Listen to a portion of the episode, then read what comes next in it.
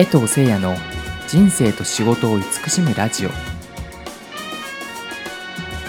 こんにちは江藤です。今回のテーマはカラフルな人生多面性と創造の旅という形でお届けいたします。こちらのテーマも AI と一緒に考えたんですけど、まあ、AI に僕の情報とかいろいろ送るとあの、まあ、海外でバックパックしたりとかあと大学生の頃から起業したりとかあとまあ最近で音楽活動をやってたりとかなんかいろんなこう経験をやってたりえしているというところで、まあ、なんかそういうこう、まあ、カラフル なのかわからないんですけどそういうこう人生を僕も歩みたいなってこの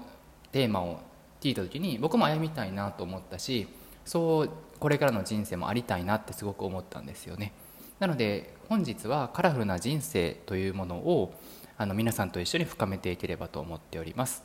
それでは本日もチャット GPT さんよろしくお願いいたします。本日のテーマはカラフルな人生多面性と創造の旅です。江藤さんのような多彩な経験やスキルを持つ方の人生に焦点を当て海外バックパッキング経験から企業音楽活動までの多様な側面を紹介しながら個性を生かして自分らしい人生を送るためのヒントやインスピレーションを共有していきます。さて江藤さんまずはカラフルな人生について教えていただけますか？あなたが人生をカラフルにしてきた要素や考え方は何ですか？はい。カラフルな人生ということを聞いてまず初めに思うのが、まあ、芸術とかアートのイメージがすごくあるんですよね。でやっぱり芸術とかアートって何がいいかなと思うと、まあ、正解がないとかなんか道が一つではないとか解釈が一つではないとかまあ、無駄を愛せる無駄を愛せるっていうところがすごく僕は芸術の好きなところの一つでしてこのカラフルな人生っていうのものも結構そうなのかなっていうふうに思うんですよね。でカラフルな人生を歩む上ではおそらくあのじゃ例えばここに例えば大学入ってなんかいい企業を務めるみたいな、まあ、いわゆるこう一つのレールのようなものとかこれはこうあるべきだよね。これは普通こうだよね。みたいな普通と呼ばれるものといういわゆるま集合意識みたいなもの。っていうものからいかに自由になって自分がやりたいことあなんかこれやってみたいなって、まあ、ふともしかしたら意味がないかもしれないし無駄に思えるかもしれないことをいかになんか自分の感覚に従ってやれるかっていう先にカラフルな人生があるんじゃないかなというふうに僕は思います。芸術やアートのようなカラフルさは確かに人生に魅力を加えますが同時にカラフルな人生を歩むためには無駄を愛し自分の感覚に従って自由に行動することも大切な要素なのですね。確かに人生には正解がない場面や一つの道ではない選択肢がたくさんあります。その中で自分の感覚や好きなことに従って自由に行動することで新しい経験や発見が生まれるのでしょうね。それによって人生がより豊かで充実したものになることでしょう。では江藤さんが自分の人生で無駄に思えることや冒険的な挑戦をしてきた経験について具体的なエピソードを教えていただけますか？それらの経験がどのようにあなたの人生に影響を与えてきたのか教えていただけますか？そうですね。いろいろあるとは思うんですけど一つは旅かなと思うんですね。例えば僕バックパックの経験がありまして、まあ、23歳ぐらいの頃にあの、まあ、自分で独立してやってて、まあ、パソコン1台でできる仕事だったのであこれ日本でやらなくてもいないなくてもいいんだということを気づきましてあじゃあなんか海外に行こうって思って東南アジアを中心にあの、まあ、結構ママレーシアとかフィリピンとか、まあ、その当時はもう本当に初めて行く土地にあの行っててそれを2年間ずっとホテル暮らしホテ、まあ、バックパックって言ってもなんかすごい野宿したりとかしてないんですけどあのホテル暮らしをずっとやってたんですね、まあ、ホテルって言ってもでもあの、えっと、東南アジアのホテルって結構安いんですよ。なので家賃を払う感覚でもう家なしホテル暮らしというのを 2年間やってたんですよね。でなんでその旅っていうものにその惹かれたり世界を広げることになったかっていうと僕自身がその前大学時代の頃にすごく自分の中でこう人生に対してこう思い悩んでいる時期があったんですね。学校も全然行かなかったりなんで自分は生きているんだとなんか自分のその存在価値が分からなかったりとか。でその時その時期に、えーと、ニューヨークの郊外で3週間農業体験ができて、まあ、農業を手伝うことができてで住まわせてもらえるっていうものが、あのあってで日本人の方がニューヨークで、あのそうやって農業されてるのを手伝うっていうことをしてたんですね。で、まあ、その体験であったりあとその合間にニューヨークの、まあ、ブロードウェイを見てすごく衝撃を受けたんですね。あの日本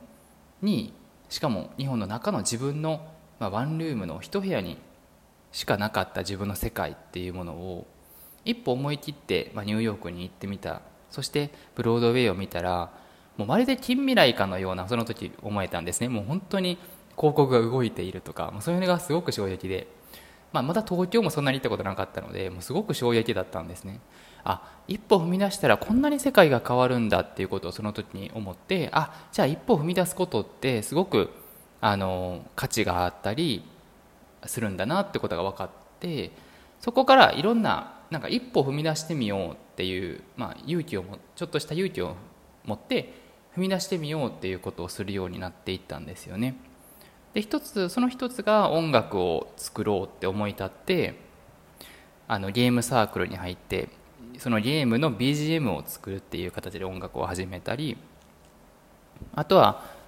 こう起業したいってあ、まあ、ビジネスにちょっと興味があって起業したいと思って起業家団体に入大学の起業家団体に入ってこうきあの社会人と交流することをやってみたりとかなんかいろいろやってみてたんですよね。なんでその中そのきっかけをくれたのは旅でしてだからこそこう24歳の時にそういうこう旅をしようって思って、まあ、実際やっぱりすごく世界が広がって、まあ、実際マレーシアにそこから定住してで妻と結婚したのもマレーシア、まあ、日本人なんですけど妻は結婚してでそこからまたあの子連れでいろんなあの家なしあの、まあ、ホテル生活をしたこともあったりとかっていう形ですごく、まあ、旅っていうのは一つ僕にとって何か大きなテーマだったなと思っています。バックパックの旅やニューヨークでの農業体験。そして音楽活動や起業家団体への参加など多岐にわたる冒険的な経験があなたの人生に豊かな色彩をもたらしたことが感じられます。特にニューヨークでブロードウェイを見て世界が広がると同時に自分の存在価値を見いだした瞬間は大きな転機だったのでしょうね。勇気を持って一歩踏み出し自分の可能性を信じて新しいことに挑戦する姿勢がその後の人生に影響を与えたことがうかがえます。これらの経験から学んだことや得たインスピレーションは何ですか？またこれらの冒険的な経験があなたの日常の仕事や音楽活動にどのような影響をもたらしていると感じていますか？そうですね。海外でやっぱり学んだことは多様性を認めるっていうことです。一つは。でそれはあの例えばマレーシアとか、まあ、マレーシアじゃなくてもいろんな国の中では日本だと日本人がほとんどなのであのあんまりこうないんですけどマレーシアとかだとなんかいろんな人種とかいろんな宗教とかいろんな肌の色とか本当にもう人それぞれ違うんですよね。でみんなそれを認めてる。あこの人はこういう人なんだなって認めてるっていうところがありまして。そういう環境の中で自分が住んだ時にあのあ自分が認められてる。あありのままの自分でいいんだ。例えばこうしないといけないっていう自分じゃなくてもよかったりもうこの今のあれ今のままのこの自分っていうものを認めてくれてるんだっていうことをすごく感じたんですよね。このインスピレーションはすごく大きくてこうしないといけないんじゃないかっていう固定概念みたいなものがから自由になれた感覚っていうものを得られました。ただこの固定概念とかっていうのって例えば外側外部の環境が